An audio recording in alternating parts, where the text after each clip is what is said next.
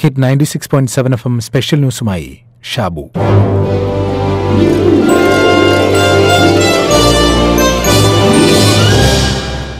Canadian American എക്കണോമിസ്റ്റായ J K ഗൽബ്രിയത്തിന്റെ ഒരു പുസ്തകം പണത്തെക്കുറിച്ച് പറയുന്നതാണ്. Money, whence it came, where it went. പണം എന്നു വന്നു, എങ്ങോട്ട് പോയി എന്നതാണ് തലക്കെട്ട്. അതിൽ അമേരിക്കയുടെ പ്രസിഡന്റായിരുന്ന റിച്ചാർഡ് നിക്സനെ പരാമർശിച്ചുകൊണ്ട് ഒരു ഭാഗമുണ്ട്. ഹൊവാർഡ് ഹ്യൂസ് എന്ന കോടീശ്വരനിൽ നിന്ന് നിക്സന്റെ വലം കൈയായിരുന്ന ചാൾസ് റൊബാസോ ആയിരത്തി തൊള്ളായിരത്തി അറുപത്തിയൊൻപതിൽ ഒരു ലക്ഷം ഡോളർ കൈപ്പറ്റി. ഈ തുക പണമായി മൂന്ന് വർഷം ഒരു സേഫ് ഡെപ്പോസിറ്റ് ബോക്സിൽ കിടന്നു.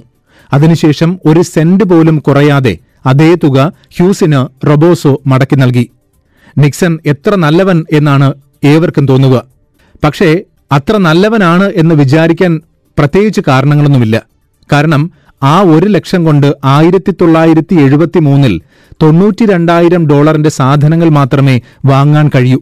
പിന്നെയും ഒരു വർഷം കൂടി കഴിഞ്ഞിരുന്നുവെങ്കിൽ ആ മൂല്യം അറുപത്തിനാലായിരം ഡോളറായി കുറയുമായിരുന്നു.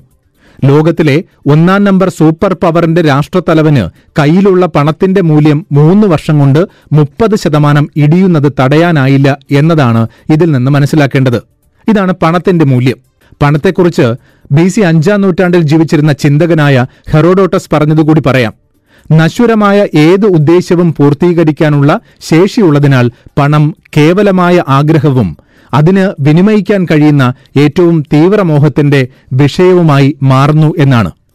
നിക്സന്റെ എക്കണോമിക്സ് മനസ്സിലാക്കിയതുപോലെ അത്ര എളുപ്പത്തിൽ ഹെറഡോട്ടസ് പറഞ്ഞത് ദഹിക്കുമെന്ന് തോന്നുന്നില്ല.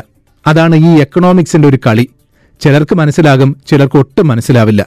ഉദാഹരണത്തിന്, പെട്രോൾ ഡീസൽ വില അനിയന്ത്രിതമായി കൂടുകയാണല്ലോ സാറേ എന്ന് നമ്മുടെ കേന്ദ്ര സഹമന്ത്രിയായ വി മുരളീധരനോട് ഒരിക്കൽ പത്രക്കാർ ചോദിച്ചപ്പോൾ മന്ത്രി പറഞ്ഞ ഈ എക്കണോമിക്സ് അന്നും ഇന്നും ആർക്കും മനസ്സിലായിട്ടില്ല. പെട്രോളിന്റെ വില കുറഞ്ഞിരിക്കുകയാണ്, അപ്പൊ അതിൽ ചെറിയ എന്തെങ്കിലും എമൗണ്ട് കൂട്ടിയിട്ടുണ്ടാവും, അത്രേ ഉള്ളൂ. അത് ടോട്ടലായിട്ട് വർധനവുണ്ടാവുന്നില്ലല്ലോ, വില കുറയുകയാണ് ചെയ്യുന്നത്. അല്ല, ലോജിക്കലൊന്നുമില്ല.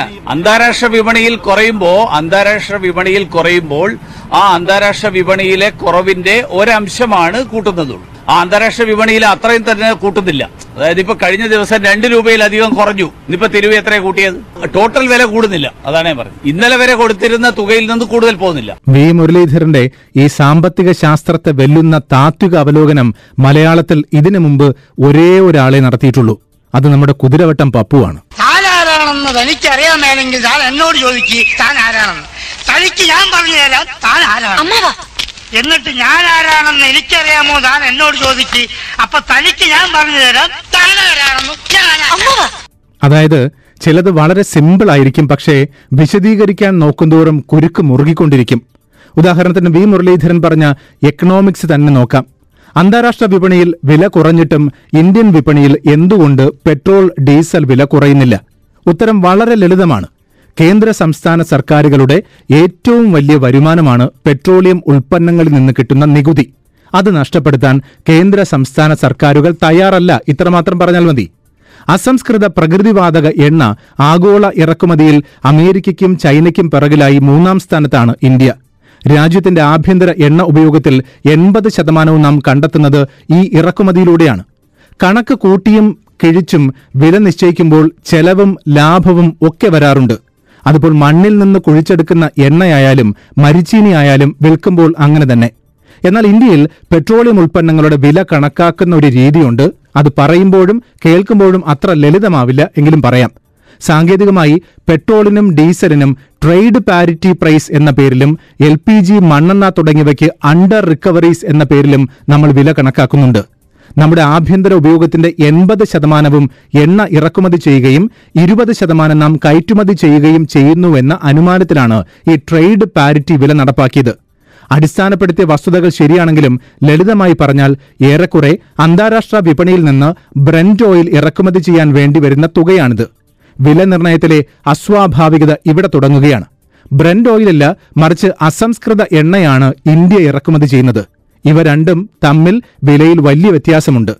ലോകത്തിലെ ഏറ്റവും മികച്ച എണ്ണ ശുദ്ധീകരണ സംഭരണശാലകൾ നമുക്കുണ്ട്. അതിനാൽ കുറഞ്ഞ വിലയ്ക്ക് എണ്ണ ശുദ്ധീകരിക്കാനും സംഭരിച്ചു വയ്ക്കാനും നമുക്ക് സാധിക്കും. ഇന്ത്യയിൽ ഖനനം ചെയ്ത് ശുദ്ധീകരിക്കപ്പെടുന്ന എണ്ണയ്ക്കും ഈ അന്താരാഷ്ട്ര വില ലഭിക്കുന്നുണ്ട്.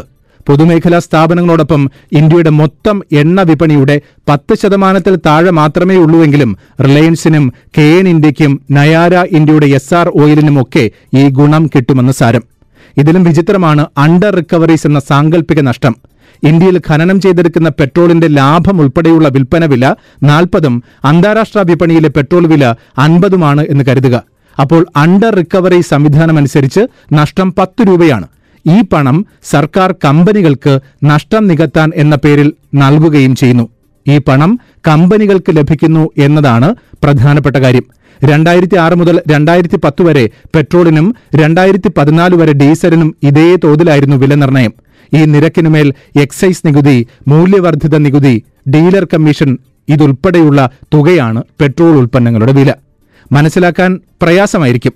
അതുതന്നെയാണ് സാധാരണക്കാരൻ ഇതൊന്നും മനസ്സിലാക്കണ്ട എന്ന് തന്നെയാണ് സർക്കാരും കരുതുന്നത്. ഒരു കാര്യം കുറച്ചുകൂടി വ്യക്തമായി പറയാം. നൂറ് രൂപ പെട്രോളിന് കൊടുക്കുന്നുണ്ട് എങ്കിൽ അതിന്റെ അറുപത് എഴുപത് ശതമാനവും കേന്ദ്ര സംസ്ഥാന നികുതിയാണ്. രണ്ടായിരത്തി പത്തൊൻപത് ഇരുപതിൽ ഒന്നേ പോയിന്റ് നാല് നാല് ട്രില്യനായിരുന്നു സംസ്ഥാനങ്ങൾ വാങ്ങിക്കൂട്ടിയ നികുതി. പെട്രോളിന് വില ഉയർത്തുമ്പോൾ അതിന്റെ പ്രത്യാഘാതം പണപ്പെരുപ്പമായും വിലക്കയറ്റമായും മറ്റും സമ്പദ് വ്യവസ്ഥയുടെ മുക്കിലും മൂലയിലും വരെ പ്രതിഫലിക്കും. വാസ്തവത്തിൽ ഇന്ത്യയിൽ ഇന്ധനവിലയുടെ തിക്തഫലം അനുഭവിക്കുന്നത് സമ്പന്നവർഗമോ നാം കരുതുന്നത് പോലെ മധ്യവർഗമോ അല്ല. മറിച്ച് ഒരിക്കലും പെട്രോൾ നേരിട്ട് ഉപയോഗിക്കേണ്ട ആവശ്യം പോലും വരാത്ത, വളർച്ചയുടെ പുറമ്പോക്കിൽ തരിച്ചു നിൽക്കുന്ന കോടിക്കണക്കിന് വരുന്ന യഥാർത്ഥ ദരിദ്രരാണ്. പണം എന്നു വന്നു എങ്ങോട്ട് പോയി എന്നറിയാത്ത യഥാർത്ഥ ദരിദ്രർ.